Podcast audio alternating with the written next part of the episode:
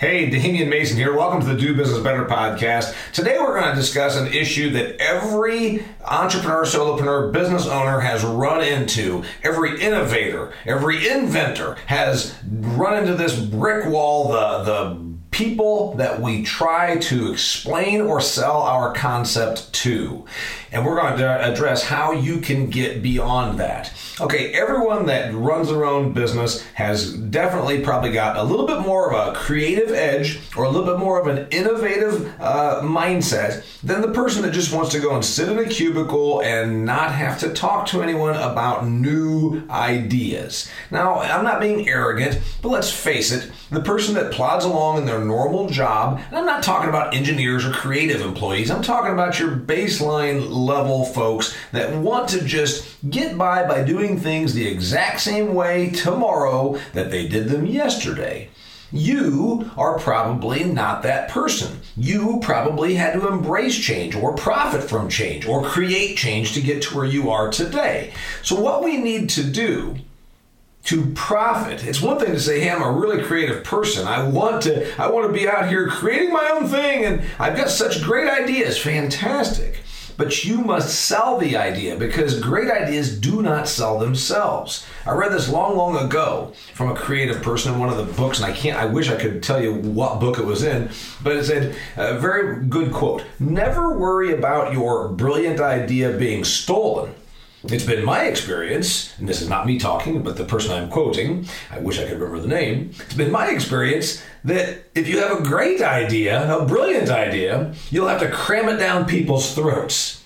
Now, isn't that dead on true? And you probably have noticed this in your business, that you come up with this new concept, and you're sitting there saying, man, this would work really, really well for a lot of people, and here's, I think, how we're going to take it to the marketplace.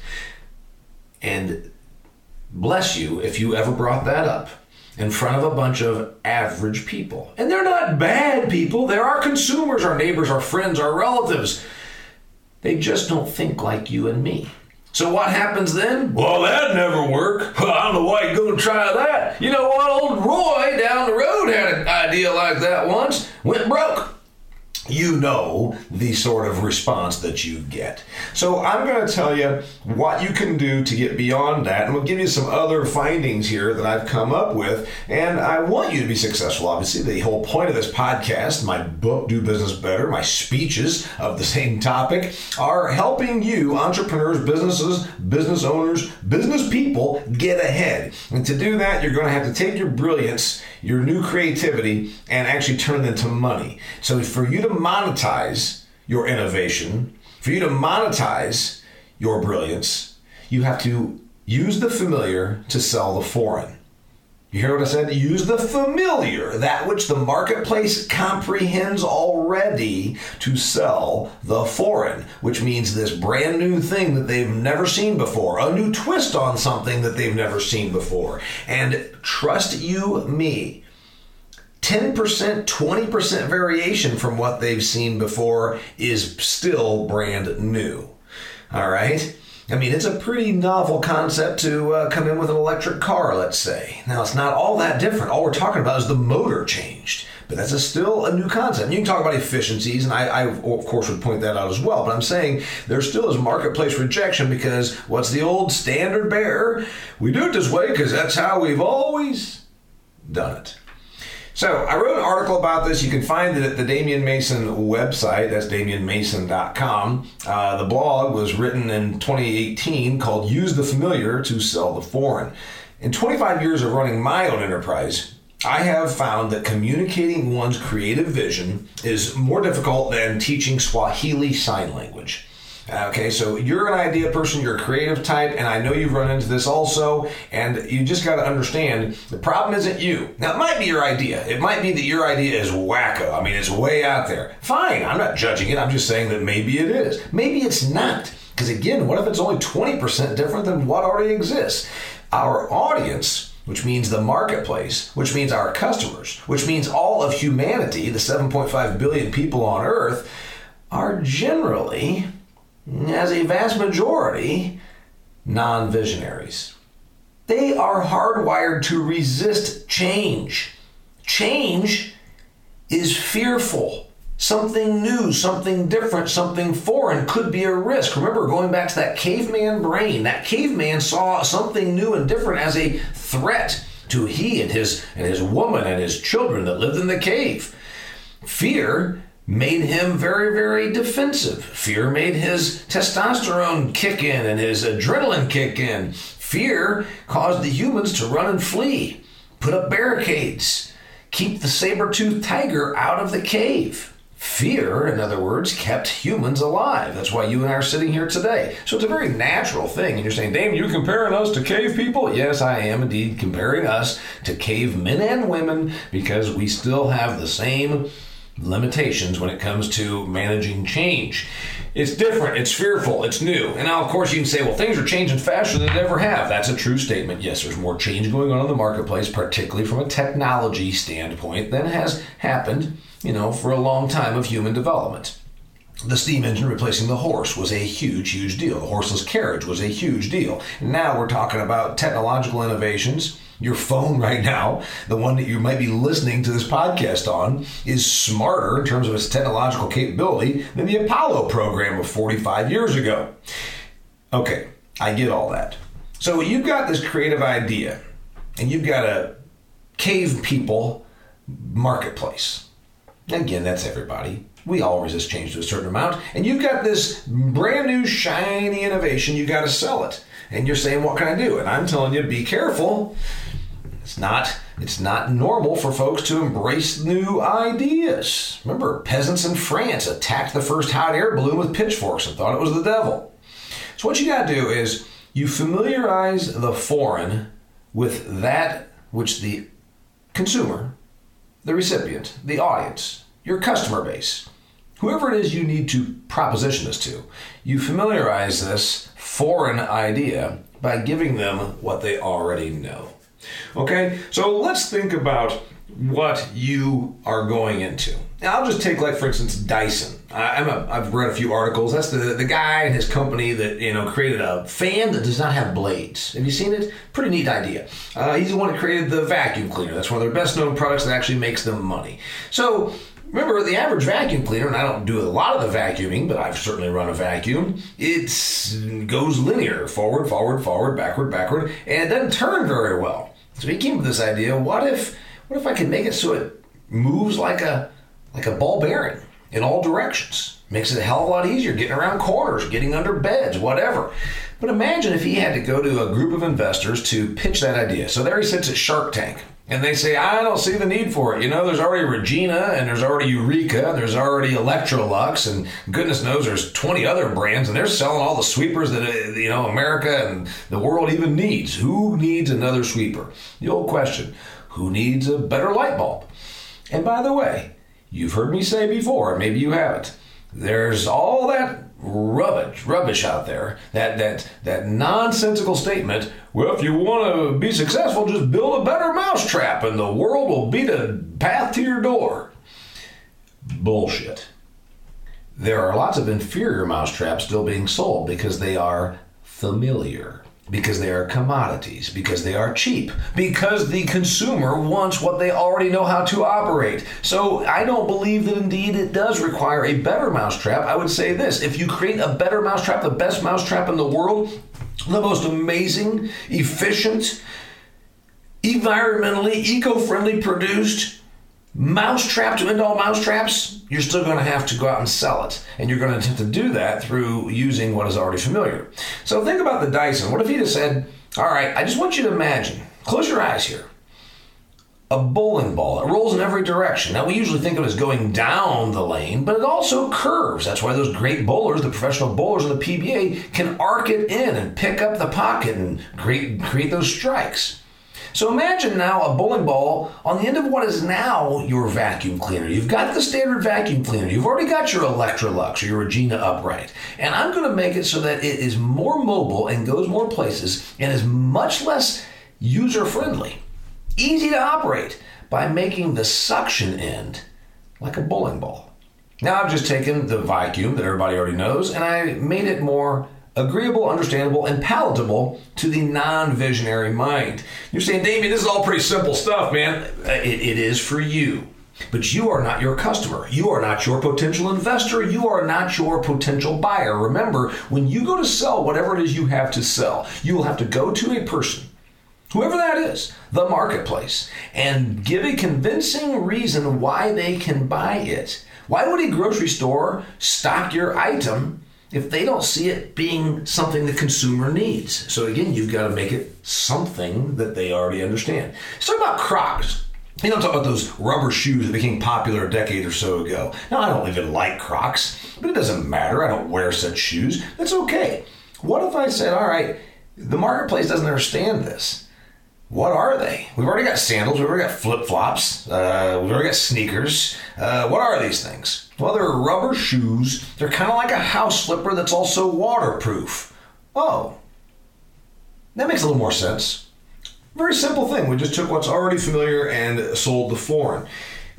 Here's why you got to do this. You got to do this because humans reject change, but also I pulled up a little research. This is from a, a, a Harvard Business Review article. There's a guy named Steenberg. He's a professor at the University of Virginia, Darden School of Business. He also has a background at Xerox. That's the reason I'm quoting him, because in general, I don't quote a lot of professors because they haven't been in the real world. They don't know what the hell they're doing, and they're overpaid and underworked. But anyway, Steenberg talks about the things he saw at Xerox. Now, Xerox gets used sometimes as a company that had been once extremely innovative and is no longer.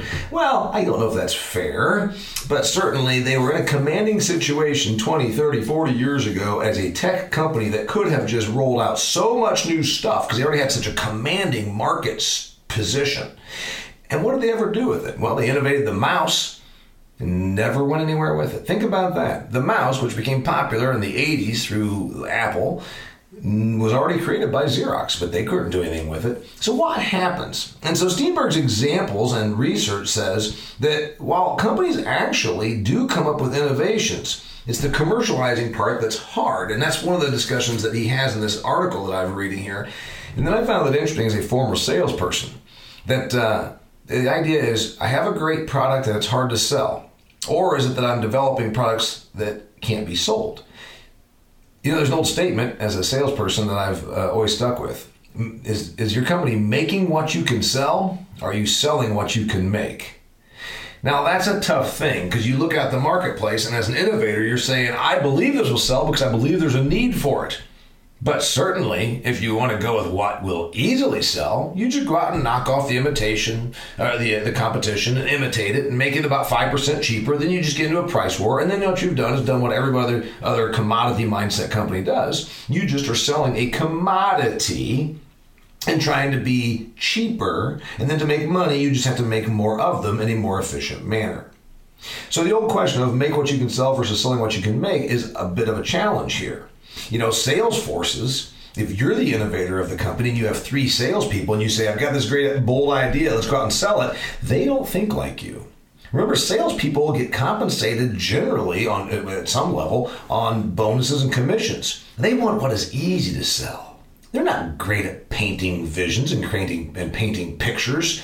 So it's your job as the business person to do that. You must make this so sale-proof that the average blockhead with not an ounce of creativity can buy or sell it because they understand it. And you do that, again, by taking the familiar to sell the foreign. You paint a picture using things and ideas and pictures they've already seen because these non-visionaries need to see your picture, and they can only see that through visions they already have in their head. I'll give you a couple examples here.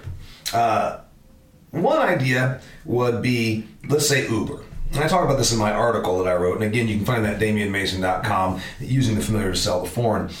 Think about Uber. It's been around for, what, five years. So imagine a guy approaches you. Let's say you've got one hundred million dollars and you have now decided you're going to be an investor. You're going to be an angel investor, a venture capitalist. And let's say you just solicit, you put it out there and people come and solicit you for money you're going to put into their enterprise. So let's say the door opens to your office one day and a, a guy or gal come in and she says, we've got this brilliant idea. Uh, we're going to take, we're going to take a, a, a, this brand new idea we have. We're going to take it so that the average person just who owns a car can basically turn into transportation for all these folks out here walking around that need a ride. And all you do is just you go on your cell phone and you have this app and uh, turns out that then someone just pulls in your driveway, picks you up, or grabs you along the street. Now, as a venture capitalist with your one hundred million dollars, you might say, whoa, whoa, whoa, wait a minute here. Wait a minute here, kid. What's this now? Foreign, foreign ideas all over the place. You've got some person with a car and some person on the street, and then they use a what? An app, and then what happens from there? Well, they pull up, and so a, one stranger gets in another stranger's car, and they go off happily ever after. Who pays for this? How does the transaction happen? Where do they end up? Where is this even orchestrated? What, is there some sort of a website they go to? I don't understand.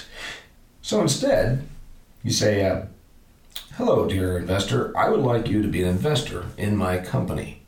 I'm going to call it Uber, Lyft. Or for this argument, in this example, let's just call it X Y Z. Do you remember the ride board in college? Students who were seeking transportation home for the holidays might write their name, their number, and their destination. Hi, I'm Damian. I'd like to get to Huntington, Indiana uh, on December nineteenth. I can leave anytime after three p.m. And I'd sticker it up there with sort of the eastbound, uh, the eastbound category.